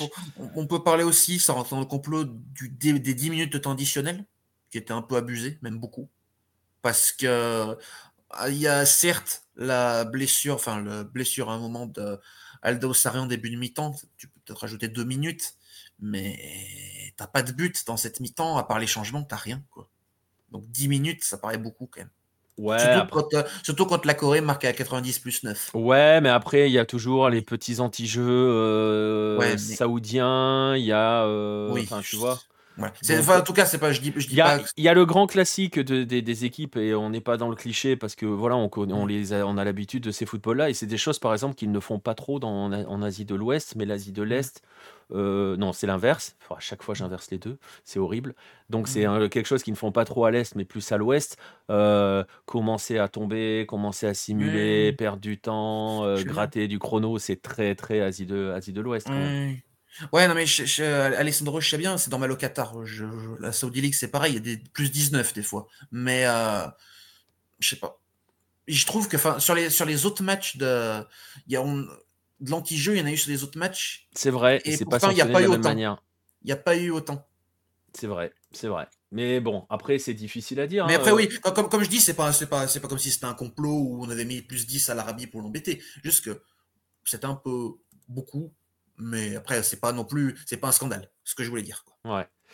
Euh, oui, il y avait eu de grosses tensions dans la compétition. Les anciens avaient demandé à Mancini plus de privilèges, être obligatoirement sur la liste. il a exclu cinq joueurs Al Faraj, Al Moulawad, Al, Al Renam et Al Abid. Ouais, ouais, non, mais ça, ça fait pas longtemps qu'il est là, mais il se peut qu'il ne dure pas longtemps. Mm. Surtout parce qu'on va l'aborder maintenant, cette séance de tir au but. Euh, on a eu la confirmation. Je, je l'ai pas vu, je suis désolé. C'est vrai? Non, je l'ai pas vu. Aïe, aïe, aïe. Bah, ah, déjà, Mancini non plus. Euh, non, mais parce qu'il y a ça aussi. Alors déjà, on a confirmation que Shoyon Woo est un gardien qui est toujours excellent sur sa ligne. Mais globalement, son match aujourd'hui aussi était, aussi très bon. Oui, oui, oui, globalement, il a été très bon. Autant son match, du coup, le troisième match en poule face à la Malaisie, il a été moyen, voire très moyen. Autant là, franchement, aujourd'hui, il a vraiment, vraiment assuré. Ouais, ouais, ouais, c'est vrai, c'est vrai. Et là, pour la séance de tir au but, bon, ben voilà, il est présent. Euh, Je pense que ceux qui sont gardiens euh, noteront la façon dont il prenait sa prise d'appui, parce qu'il y a toujours aujourd'hui, hein, les gardiens, on sait qu'à la prochaine évolution sur une séance de tir au but, ils seront obligés de démarrer attachés à un poteau, les yeux bandés. Euh, Là, le côté, il faut toujours avoir un pied sur la ligne, machin, bidule. D'ailleurs, il y a une, on a été voir, on a été vérifié au VAR qu'il le faisait bien sur le premier arrêt qu'il fait dans la séance. Euh, il a quand même une prise d'élan qui est vachement intéressante, je trouve. Une prise d'appui avec, il va avec son pied gauche, il va chercher, chercher la ligne juste avant de partir. C'est très très malin. Euh, mais euh, oui, oui, pour le coup, euh, il a été très bon. avec son salaire de 20 millions impossible à virer, nous dit Jesse James Mancini, je suis pas convaincu que 20 millions d'euros, ça soit un problème pour les, pour les Saoudiens, si tu vois ce que je veux dire. Mais, mais, mais en tout cas, voilà. les tirs au but de l'autre côté sont quand même très bien tirés par les, par les Sud-Coréens. Et puis, y a, on est obligé d'en parler parce que ça continue, hein, on est obligé de parler de ça. Euh, Mancini s'est barré avant la fin. Ah ça je l'ai vu par contre. Donc euh, dès qu'il y a le deuxième raté de son équipe, il s'est barré, il est parti, mm. il arrache quitte. Euh, il s'est excusé en conférence de presse. J'ai pas vu l'après, hein, parce que tu sais, comme tu as Asie, Afrique, nous on enchaîne. Hein. Donc c'est vrai que l'après, je le vois pas trop, mais, mais c'est incroyable et on continue, je, ça continue à envoyer un espèce de message à son équipe. Et c'est vrai que euh, JBK nous dit Klinsmann a, je pense, l'adhésion de ses joueurs. Je pense aussi, et je pense en l'occurrence que là, on voit bien que Mancini n'a pas l'adhésion de ses joueurs. Et mm. l'inverse. Mm. Donc, euh, ça en dit long sur son implication. C'est assez surprenant de quelqu'un comme Roberto Mancini, qui est quand même quelqu'un d'expérience, qui n'est pas connu non plus pour être un entraîneur ingérable. Après, euh, il faut prendre en compte aussi que les, les, beaucoup de joueurs saoudiens qui sont très compliqués à gérer. Ça, c'est. C'est quelque chose de connu. Et dès les plus jeunes âges. Hein. Dès le plus jeune âge, voilà. On, dira pas mieux. Ah, on, dira pas ce qu'on nous a dit au Révélo. Mais... Euh. Non. Ils sont compliqués, on dira rien. Mais euh, on nous a raconté des choses sur la délégation saoudienne au, au Révélo. Voilà. Voilà. Compliqué quand même. Donc euh, voilà, je ne sais pas si c'est une question de Mancini essaye d'implanter des principes européens à des joueurs qui ne savent pas les assimiler. Je ne sais pas. Le problème, c'est qu'il n'y a rien qui va dans la façon, dans sa façon de faire, c'est pas bon. Non. Mais même au-delà de ça, certains, il y a certains Saoudiens, notamment les joueurs d'Al ça fait les principes européens, ça fait longtemps qu'ils les utilisent. Bien sûr. Donc euh, vu que vu que l'équipe c'est 60% de joueurs d'Al moi je suis pas convaincu de ça. Enfin, ils, savent faire. Mais... Pour le, pour le coup, je pense que, alors on le dit, on le sait, il y a beaucoup de joueurs saoudiens qui sont euh, difficiles à gérer, ça c'est une mmh. certitude, mais, mmh. mais enfin, je pense que pour le coup, la faute n'est pas sur les joueurs là. Non, non, non, ça c'est sûr. Euh, et on verra hein, les, jours, euh, les, prochains jours hein, ce qui va se passer pour Roberto Mancini, mais ça m'étonnerait que ça fasse des vieux os cette histoire. Hein. Mais ce qui est encore plus fou pour lui dans les, enfin fou, ce qui, pour, ce qui, au final, c'est que il serait juste sorti en huitième, il aurait eu un body language normal oui. ce soir, parce que l'Arabie n'est absolument pas favori. Tu voyais l'équipe saoudienne, cette équipe en reconstruction, avec des joueurs qui ont pris leur retraite, qui étaient absents.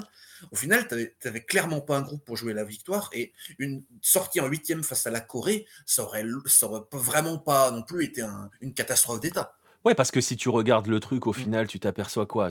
Si on regarde avec un peu de recul, sans tout ce qu'on a dit là, L'Arabie Saoudite a été éliminée par la Corée du Sud au tir au but et a été égalisée à la 99e minute.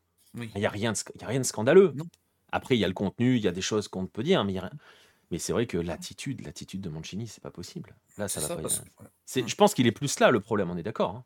Mais, je suis totalement d'accord avec ça. C'est-à-dire que t'aurais un, un Mancini, même, si au final ça aurait pas fait, tant pis, mais il serait fait éliminer autrement, tant pis. Mais t'aurais un Mancini voilà, qui, est calme, qui, qui, est pédagogue, bah, pour la suite, il n'y aura aucune raison de ne pas le, pas le reconduire. Quoi. Sachant que, on va pas mm. se mentir non plus, si, on, si l'Arabie Saoudite va chercher Mancini, c'est aussi pour amener ça. Ce mm. calme, cette façon de gérer les grands événements, l'expérience qu'il a. Enfin, je veux dire, on parle pas de, on, parle pas de Jean-Michel Durand qui découvre le football, quoi. C'est Un travail sur le long terme. Ben oui. En fait, c'est bizarre, c'est bizarre de le voir s'énerver sur ses joueurs, sachant qu'il les a depuis pas longtemps. En plus, sur sa liste, il prend beaucoup de novices en Coupe d'Asie, et même en sélection avec des, joueurs notamment qui ont percé cette année en Saudi League, mais qui n'avaient jamais été en sélection. Genre euh, sur le banc, tu as Onal Salouli, par exemple, et tout. Donc c'est d'autant plus bizarre de le voir s'énerver comme ça, parce que bah, c'est que le début. C'est ça, il est au début d'un cycle. Hmm. Et, voilà, enfin, je veux dire, euh, on parle quand même de l'ancien sélectionneur de l'Italie. Il est censé amener une chose supplémentaire à cette, cette Arabie hmm. Saoudite-là. Franchement, il a pété une durite. Là, hmm. aujourd'hui, il a carrément pété une durite. Il n'a pas surfé sur le travail de Renard. Mais en fait, je suis même pas sûr, Jesse James, qu'on lui ait demandé ça. Il est venu pour reconstruire. Et il est venu pour apporter autre chose aussi. Euh, le, problème du travail de Renard, c'est que il, a, il y a certains joueurs qui sont devenus des cadres sous Renard, mais la fin du cycle Renard, c'est des joueurs assez âgés. Donc euh, il faut reconstruire derrière. Bah, tu peux pas ah. que surfer sur le travail de Renard. Et pour le dire, et pour le dire d'une autre manière par rapport à Hervé Renard, d'ailleurs, sa nomination à la tête de l'équipe de France olympique, euh, enfin de l'équipe de France, j'ai dit olympique parce qu'on sait très bien qu'il va se barrer après les JO, mais le fait de le voir, par exemple, être capable d'accepter une pige de quelques matchs avec la Côte d'Ivoire, euh, alors certains diront oui, c'est un mercenaire et tout. Non, euh, Hervé Renard, c'est un homme d'une compétition. il construit, c'est exactement ça, JBK. Il construit pas des aventures longue durée, c'est ce que j'allais dire. Il construit des coups, il fait des coups. Euh, il est excellent pour. Euh, voilà, si tu le fais venir pour, pour te gérer une phase finale, il te la gère. Mais, mais après, pour le coup, en Arabie, Renard, il a aussi quand même, sans parler d'avoir un bâtisseur, il a quand même beaucoup reconstruit tactiquement l'équipe et même il a amené des nouveaux joueurs aussi. Donc, euh, certes, il y a eu la coupe, du Monde 2022, mais avant ça, il y a quand même aussi un, travail qu'il a fait en, amont. Mais voilà, c'est pas un gars, c'est pas un gars comme Félix Sanchez Bass qui reste 15 ans dans le projet. et, voilà. Mais, mais, mais, mais, la construction, la construction d'Hervé Renard s'est fait dans l'objet, dans l'objectif unique de, cette phase finale. tu vois ce que je veux dire? Oui, oui c'est ça, c'est totalement. Parce qu'il est resté combien de temps à la tête de l'Arabie Saoudite? Trois ans, trois, ans, et demi. Trois ans et demi. Ouais, quand même. Ouais, quand même. Bah après, c'était parce qu'il n'y avait rien d'autre à jouer. Donc, euh, il y a eu cette. Euh, voilà. C'est vrai. Ouais, trois ans et demi, euh, sachant qu'il y a deux ans de Covid. Oui, oui, et puis il arrive, en fait, il a, il a, oui. bon, il est resté six mois, quoi. voilà, trois mois, histoire de, voilà. ouais, ça fait quoi? Non, il a dû faire une trentaine de matchs quand même, je crois. Mais, euh, mais bon, voilà. Non, non, mais bon, Mancini est normalement là pour bâtir et pour apporter un savoir-faire. Euh, bon, euh, voilà. Mourinho, je le vois entraîner le Brésil. je suis pas sûr. non, bah non, c'est Dorival qui a pris le Brésil, Alessandro. Par contre, est-ce qu'on peut avoir un Mourinho en Arabie Saoudite C'est possible. Peut-être, eh, peut-être Paulo Bento qui risque de se faire virer des Émirats. Ouais, mais tu crois que l'Arabie Saoudite irait chercher un mec qui a choke avec les Émirats? Oh, bah, tu sais, hein. pourquoi pas hein. vu, la direction que. Vu certaines décisions très douteuses des fois. C'est vrai. mais... Klinsmann, peut-être. Klinsmann, peut-être. parlons du fait que ce match a peut-être sauvé Klinsmann? Bah, alors. On va pas non plus, euh, parce que c'est faut faire toujours attention avec l'analyse du moment et tout. On n'a quand même jamais vu Klinsmann aussi impliqué. Oui. Ça, je l'ai dit tout à l'heure, mais euh, voilà. Il a fait les bons choix, pour une fois. Oui. Euh, alors, s'il a fait les bons choix, c'est aussi parce qu'il avait fait les très mauvais jusqu'ici. Même avec sa de départ. À... Oui, mais il a su s'adapter au moins à ce que le match donnait. Exactement, il a su s'adapter. Et c'est, tu vois, pour en revenir en rebond à Mancini, c'est ce qu'on demande à ce type de mm. sélectionneurs-là, qui ont un passé et qui ont une expérience que d'autres, enfin, qu'on va chercher justement. là, pour le coup, euh, on est sûr que c'est pas Chadouri qui fait les choix. Je sais pas, Xixon, ça c'est une bonne question. C'est comme les adjoints de Moriyasu, depuis qu'ils sont là, étonnamment ça gagne. Donc euh, voilà, c'est le même principe. Ouais, donc euh, non, non, mais le fait est que tactiquement parlant, il s'est réadapté dans ce match-là, là où Mancini a fait n'importe quoi, et en plus s'en prend à tout le monde, à ses joueurs, à tout. Enfin bon, très étonnant. Et on parlait la dernière fois du contraste entre Klinsmann et Chadouri sur le banc de touche, avec Klinsmann qui rigolait quand Chadouri était au, envie, avait envie de crever. Euh, le contraste entre Roberto Mancini et Yaya Touré sur le banc de touche, c'est quelque chose aussi. Hein. Oui. On se demande qui est le plus expérimenté des deux. Hmm. Est-ce que. Non, ouais, ça serait peut-être pas. Après le, après le, départ de Renard, c'est le, le, coach de U23 qui a pris la relève et le coach de U23 qui était très proche de Renard. Est-ce qu'on pourrait pas imaginer un monde où Yaya Touré prend la sélection dans le futur? En tout cas, quand tu regardes le, on est juste sur de l'analyse de, gestuelle et de Oui. comportement de sélectionneur ou pas et de rapport avec les joueurs. Euh, je me demande, faudrait savoir, faudrait avoir quelqu'un en inside. Mmh. Je pense que Yaya Touré parle plus avec les joueurs et est plus Oui. écouté que Mancini. Et dans l'attitude générale, quand tu regardes sur le banc de touche l'attitude de Yaya Touré, elle est quand même plus Mm. digne d'un sélectionneur Mm. sur cette compétition-là que la- l'attitude de Mancini, et en particulier aujourd'hui. C'est ça, mais t'as totalement, totalement raison. Mais ça serait totalement. pas impossible. Franchement, bah, ça serait bien. Peut-être pas. Ouais, si, peut-être même si sur la longue durée. Parce que pour le coup, euh, c'était Al- c'était Al- Alchéri. Euh, ça non, monsieur. J'ai oublié son nom, Alchéri, son, son prénom, voilà. Mais euh, il était. bah, ça, ça a été un peu le même principe. Quoi. Il était start coach du 23, pas adjoint, mais il était quand même souvent là pour les matchs DA. Euh, il discutait beaucoup avec Hervé Renard. Donc, voilà. En tout Why cas, ça serait bien, ça serait bien, ça serait typiquement, on va dire, pays du golf de faire ça.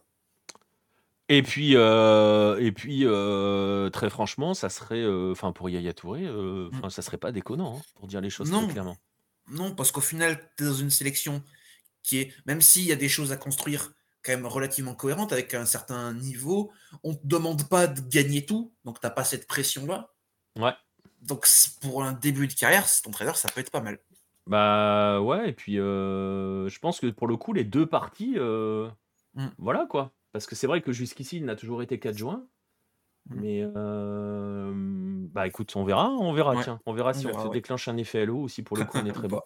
Euh, oui, c'était Yaya Touré, euh, JBK à côté de, de Mancini. En tout cas, dommage pour l'Arabie Saoudite, va falloir prier fort pour, pour la Corée à- d'aller loin. Ah bah, ça va être la grande question. Merci pour la Voilà. transition. hein. Euh, Qu'est-ce que ça peut te foutre? Parce que on arrive sur le match des enfers. Euh, ce quart de finale. Australie-Corée du Sud, le quart de finale qui déjà est en train de faire que Baptiste euh, creuse euh, sa tombe depuis euh, là, depuis cet après-midi. Oh là là, au secours. Euh, c'est très difficile forcément de prévoir. On sait que l'Australie ne va rien faire de ce match-là.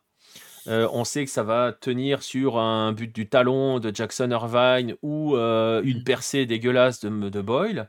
Martin, son prénom. Mais euh, je vois pas comment la Corée peut faire quelque chose. Dans ce match-là, je sais pas. Je- ça va dépendre aussi de l'approche de Klinsmann. Est-ce qu'il va conserver l'approche? Parce que c'est pareil, indépendamment de l'aspect tactique, euh, tu, tu- tu me diras si tu es d'accord avec ça, mais Mm. la Corée du Sud a quand même est montée en régime euh, en fin Oui. de match. Elle a mis une intensité qu'elle n'a jamais mis dans cette compétition. oui, oui. Mais c'est ça, mais ce qui me gêne, on va dire, c'est on en parlait en off, c'est que la Corée était dangereuse en faisant quelque chose qu'elle sait très bien faire, les centres. Oui. Sauf que en la défense centrale saoudienne, un gars comme Ledjami, qui il n'est pas très costaud dans les airs, loin de là. Tombakti, oui, mais le problème c'est que tu avais beaucoup de Coréens dans la surface, donc à gérer c'est dur.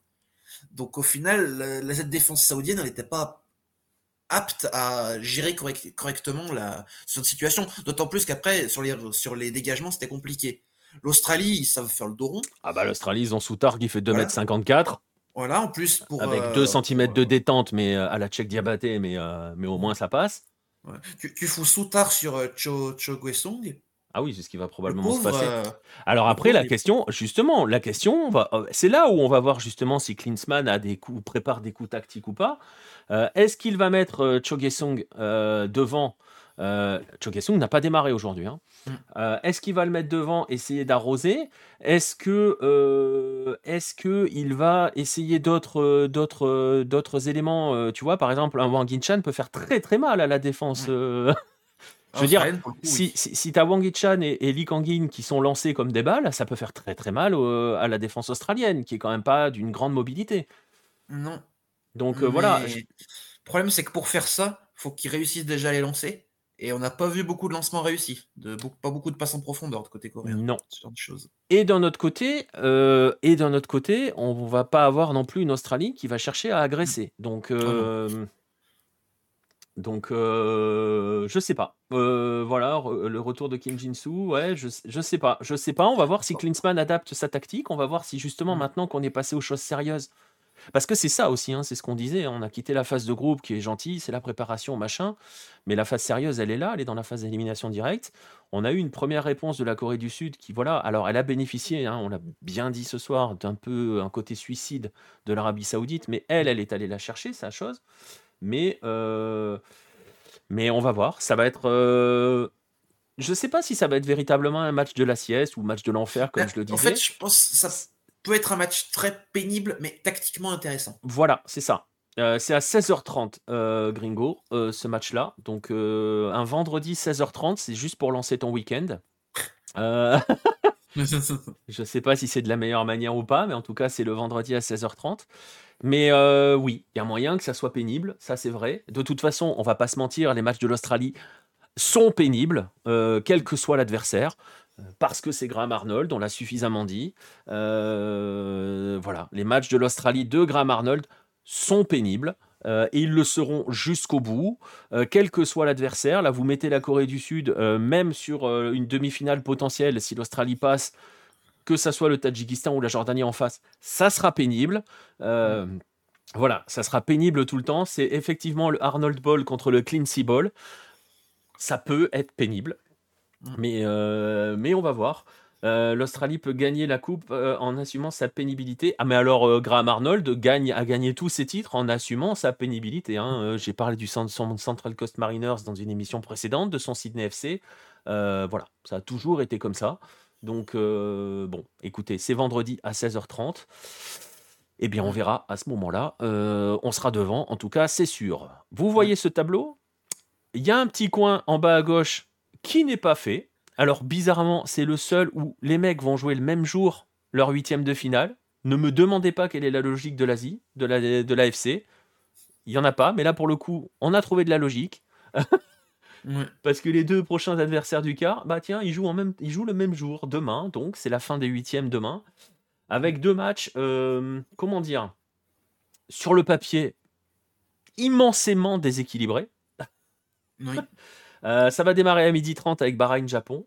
17h, ça sera Iran-Syrie. Alors, je pense, Kylian, sans trop se mouiller et sans déclencher l'effet l'eau de l'espace, que le Iran-Syrie risque de tourner très très sale.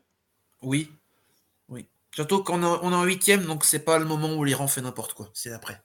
Voilà, c'est ça. Et, et je suis pas convaincu. Alors, on verra, parce qu'on l'a dit, hein, le- le- l'ennemi numéro un de l'Iran, c'est l'Iran.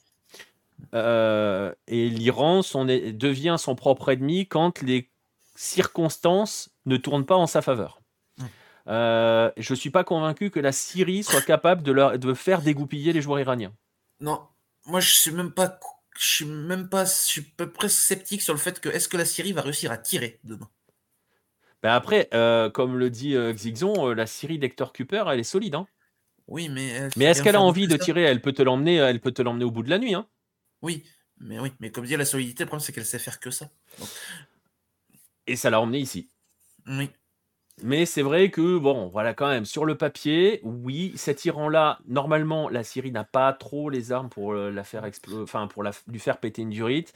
Mais et après, quand tu vois le potentiel offensif, euh, enfin voilà, je veux dire. euh, Par, par contre, et si la Syrie, par miracle, arrive à emmener l'Iran au penalty, là c'est tout autre parce que l'Iran va se retrouver dans la position qu'il aime pas, à commencer à douter. oui. Et dans une sens de penalty, c'est vite compliqué de douter. Mais c'est en ça que ce match peut être intéressant. hein, C'est ce, que je- c'est ce que je disais tout à l'heure. C'est-à-dire que ça peut devenir un bourbier. Euh, après, on a vu jusqu'ici que l'Iran avait, euh, avait cette grande capacité de, de mettre deux, trois bonnes mines d'entrée de match. Oui.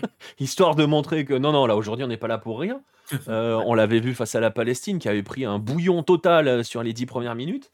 Donc, euh, donc voilà. L'Iran et la Corée du Sud, c'est quand même surprenant de voir les deux plus gros du continent sans titre depuis les années 70. Bah euh, oui, bah oui, oui, oui, oui, parce que ça, il y a, y a ce qu'on dit à chaque fois, un, comment dirais-je, un plafond, un plafond mental qui qui va pas. Et c'est ce qu'on parle, on parle de l'Iran. Donc là, l'Iran normalement, ce, la Syrie ne constitue pas le, plafond, mais le potentiel quart de finale face au Japon peut être beaucoup plus compliqué pour les Iraniens. Pas Ça forcément, dépendra. pas que par la qualité du Japon, mais par euh, l'Iran. Est-ce que ça dépendra aussi du match qu'ils feront demain? S'ils réussissent à gagner, mais dans la douleur, est-ce que ça peut pas déjà les compliquer mentalement pour le match du Japon si le Japon passe? Alors, si le Japon passe, bon. Voilà. Ouais, qui sait? Bon, comment dire? On, on, va pas se mentir quand même. On, enfin, c'est difficile. On va pas mentir aux gens. Euh, ça, ça, paraît compliqué pour le Bahreïn d'aller euh, d'aller bloquer ce Japon-là quand même. J'essaie de ménager le suspense un peu, que les gens ils se disent Oh, demain trop bien, je vais ma télé à 12h30. Ah, bah alors vous pouvez. Bah déjà parce que le Japon, en fait, en fait, ce qu'il faut, c'est allumer sa télé pour une raison, euh, une raison assez simple aussi. Euh, alors déjà parce que on va quand même rappeler que le Bahreïn a remporté son groupe parce qu'il s'est bien fait entuber par la Jordanie et l'Australie. non, la Corée, l'Australie. Euh, la Corée, pardon, la, Corée. Ils, se, ils les ont bien, bien, bien arnaqués. façon de parler, ils ont bien joué le coup pour le coup, hein, les deux autres. Mm mais, mais en fait, on attend aussi de voir euh, véritablement le Japon entrer dans sa compétition. Euh, on a pour l'instant vu quelques petites fulgurances euh, à quelques moments. On attend d'avoir un vrai Japon. Et mmh. c'est aussi en cela que ce match de demain est intéressant. Et c'est aussi en cela que le fait que ça soit Bahreïn en face, ça permet aussi au Japon de véritablement entrer dans sa compétition. Mmh. Ça fait bizarre de dire ça dès les huitièmes de finale, mais enfin, alors qu'on est en huitième de finale, mais c'est l'adversaire idéal pour enfin se lancer, quoi.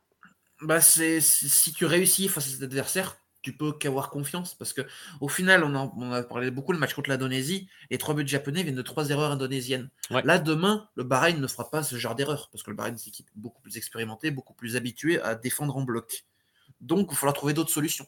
Si elles sont trouvées, c'est là que ça va lancer la compétition pour le Japon et ça peut dérouler ensuite. Si elles sont pas trouvées, que ça même si ça passe, que ça traîne un peu, pareil, psychologiquement, les Japonais, ils sont loin d'être infaillibles. Ah, mais c'est ça, en fait. Hein, euh, Xixon nous dit qu'il a peur. Euh, ça va faire un 0 avec un péno d'Ueda. C'est le Moriyasu Ball. Ouais, après, le Moriyasu Ball, euh, bon, sur les matchs de prépa, quand même, voilà quoi. Mmh. Enfin, sur les matchs depuis quelques temps, je sais que Moriyasu est quand même extrêmement critiqué par tous les suiveurs du foot japonais, mais. Quand même, problème, c'est que Nico, les bonnes performances de la sélection japonaise coïncident avec l'arrivée de nouveaux adjoints. Pas avec le fait que Moriyasu aurait une prise de conscience. Euh. Oui. Mais bon, enfin, tu vois ce que je veux dire. Mais euh, c'est un match qui sent le bourbier si le Japon ne se met pas ne marque pas vite. Voilà. Euh, tout comme le match de l'Iran peut sentir le bourbier s'ils mettent pas le ils mettent pas très vite euh, l'avance euh, face à la Syrie. C'est deux matchs potentiellement pièges, même si on va pas vendre l'improbable, ou alors on est vraiment les spécialistes de l'effet LO sur ces compétitions. Euh, voilà quoi. Ouais, le, Japon était énorme pendant les amicaux, on est d'accord, Jesse James. Mm. Ah oui, mais c'est sûr. Et, et, le, voilà, on va pas non plus faire, on va pas dire attention, le Bahreïn outsider. Non, non. Le Japon peut se saborder comme, comme contre l'Irak s'ils ne concrétisent pas très vite leurs occasions. Oui. On verra. On verra ça demain, mais oui, c'est ça. le problème du Bahreïn, c'est comme la Syrie, j'ai du mal à les voir mettre beaucoup en danger la défense japonaise. Bah, c'est ça, parce que autant. Euh, L'Irak, il y avait qui ça, ça jouait. Exactement. Autant l'Irak, il y a de la qualité devant, il y a de quoi bousculer le Japon dans tous les sens du terme, et on l'a vu. Autant là, côté Bahreïn, euh, le danger. Je, euh, je vais pas dire ce que je pense de Youssouf Felal, j'en ai déjà assez parlé. Mais... Mais bon, on est d'accord, hein, Xixon, qu'un amical, ça n'a rien à voir avec un match de compétition face à une équipe qui a le couteau entre les dents. Mais j'ai envie de te dire, même avec le couteau entre les dents, le Bahreïn, euh, enfin, voilà, hein, euh, voilà quoi. Quand même. Bref, on verra demain. Je vous rappelle les rendez-vous. Euh, j'ai déjà oublié les heures. Si, 12h30, Bahreïn, Japon. Et 17h, Iran, Syrie. Ce seront les deux derniers matchs de ces huitièmes de finale eh bien, ce seront les seuls matchs que l'on a demain, puisque c'est fini, entre guillemets, en Afrique, qui va se reposer jusqu'à vendredi. Mmh. Euh, qui va se reposer, oui, jusqu'à vendredi. Donc, on a demain une journée euh, et une émission qui sera euh, spéciale. oui, oui, la Syrie a déjà accroché l'Iran, mais bon, on verra. Bref, demain soir, on, débriefera ces deux derniers matchs. Peut-être qu'on commencera plutôt. T'es là hein, demain, hein, Kylian Oui, moi tout le temps. Voilà. Donc demain, Kylian vous parle japonais, peut-être? Oui, oui, parce que je, pars, je vais me relancer dans l'arabe, ça a été trop compliqué. donc, euh, donc voilà, écoutez, on démarrera peut-être plus, euh, plus tôt. Euh, Echeverry sort sur blessure. River est en train de jouer là? Euh, ok. Euh, J'attends Kylian en coréen. Ouais, attends, je, faut qu'on faut chauffe Baptiste. Euh, Non, non, donc, euh, donc voilà. Et pour le japonais, bon, voilà, moi je sais dire deux, trois trucs en japonais, mais. Pareil. Ah oui, c'est Voilà. vrai, c'est le Voilà. Pro-Olympico. Merci, Chris, désolé. Voilà, je j'ai ma fille qui parle japonais, donc j'ose plus, euh, j'ose plus essayer de dire deux mots, et pour le coup, Ouais, ouais. euh, elle, elle mets- parle. mets-. Mets-toi au Tadjik, comme ça, moi, personne te reprend. Alors, si tu veux tout savoir, et on va arrêter là-dessus, après, je me suis mis au russe. Voilà. Ah. Et, euh, Tu, tu- tu veux que je te fasse savoir, c'est que j'ai tweeté aujourd'hui, et je l'assumerai, si l'Ouzbékistan atteint les demi, j'att- j'apprends l'ouzbek. Parce Eh que sur YouTube, il y a une série de vidéos avec plein de trucs explicatifs. Voilà. et ben voilà. et ben voilà. Ouzbékistan, bas le Qatar, je parlerai vraiment ouzbek, du coup. Ouais, euh, faut aller vite hein, quand même. hein. Si tu Ouais. veux parler, euh, tu entre la demi et la finale. Non. euh, Oui, non, mais, non, Ah. mais je sais d'avance que ce sera, ce sera pas pour cette fois-ci. Mais Voilà. imaginons dans 4 ans. Voilà. À quand le retour de Baptiste C'est une bonne question, mais à cette heure-là, il est, il est à Séoul, hein, euh, le pépère. Donc euh, voilà, là c'est le matin chez lui. Où il, doit, il doit être encore en train de faire dodo. hein. Donc euh, Je voilà. réveillé tôt pour parler de la Corée. euh, Ouais, voilà. Euh, en fait, il m'avait envoyé, un, il m'avait envoyé un message sur Discord pour me dire je pourrais pas passer, je suis, je suis rincé, j'ai dormi deux heures. Je pense qu'il est encore en train de digérer son, son jet lag et tout. Sur un live, peut-être, on verra. On verra. Je sais pas. Déjà, il faut que je puisse avoir, moi, être dispo à l'heure des lives pour la, pour, la, pour la Corée du Sud. Bref, on va en rester là pour ce soir. On va se retrouver donc demain. Peut-être plus tôt, sinon aux alentours de 23h, mais je vous, je vous tiendrai au courant euh, dans la journée, surveillez sur les réseaux sociaux. Euh, merci Kylian de m'avoir accompagné. Bah, merci. Et puis, je vais finir en, en ouzbek. Bah oui. Je vais juste vous dire euh, Khair, qui veut dire adieu. Voilà. Il avance, hein, il avance vite, hein. attention. hein. Il parlera peut-être ouzbek avant la finale. On va essayer. On va essayer. Merci à vous tous d'avoir été présents dans le d'avoir été présents dans le chat, d'être toujours présents dans le chat, toujours un plaisir hein, d'échanger avec euh, avec tout le monde pendant les pendant les directs. Merci à ceux qui écoutent cette émission parce que je sais qu'il y en a qui l'écoutent sur les plateformes de podcast. Ceux qui la regardent sur YouTube, parce que je sais qu'il y en a aussi, euh, n'hésitez pas hein, à nous suivre sur les différents réseaux sociaux. Je le rappelle, à vous abonner sur les différentes plateformes. On se retrouve demain 23h pour le 18e épisode de Jour de Coupe. Passez une bonne nuit ou allez voir de bons matchs. Il y en a plein. Il y a le Pro Olympico qui est en train de jouer. Il y a du foot au Mexique. Il y a du foot partout. Vous pouvez ne jamais vous arrêter. C'est un peu le principe de la planète Hello. Allez, à demain tout le monde.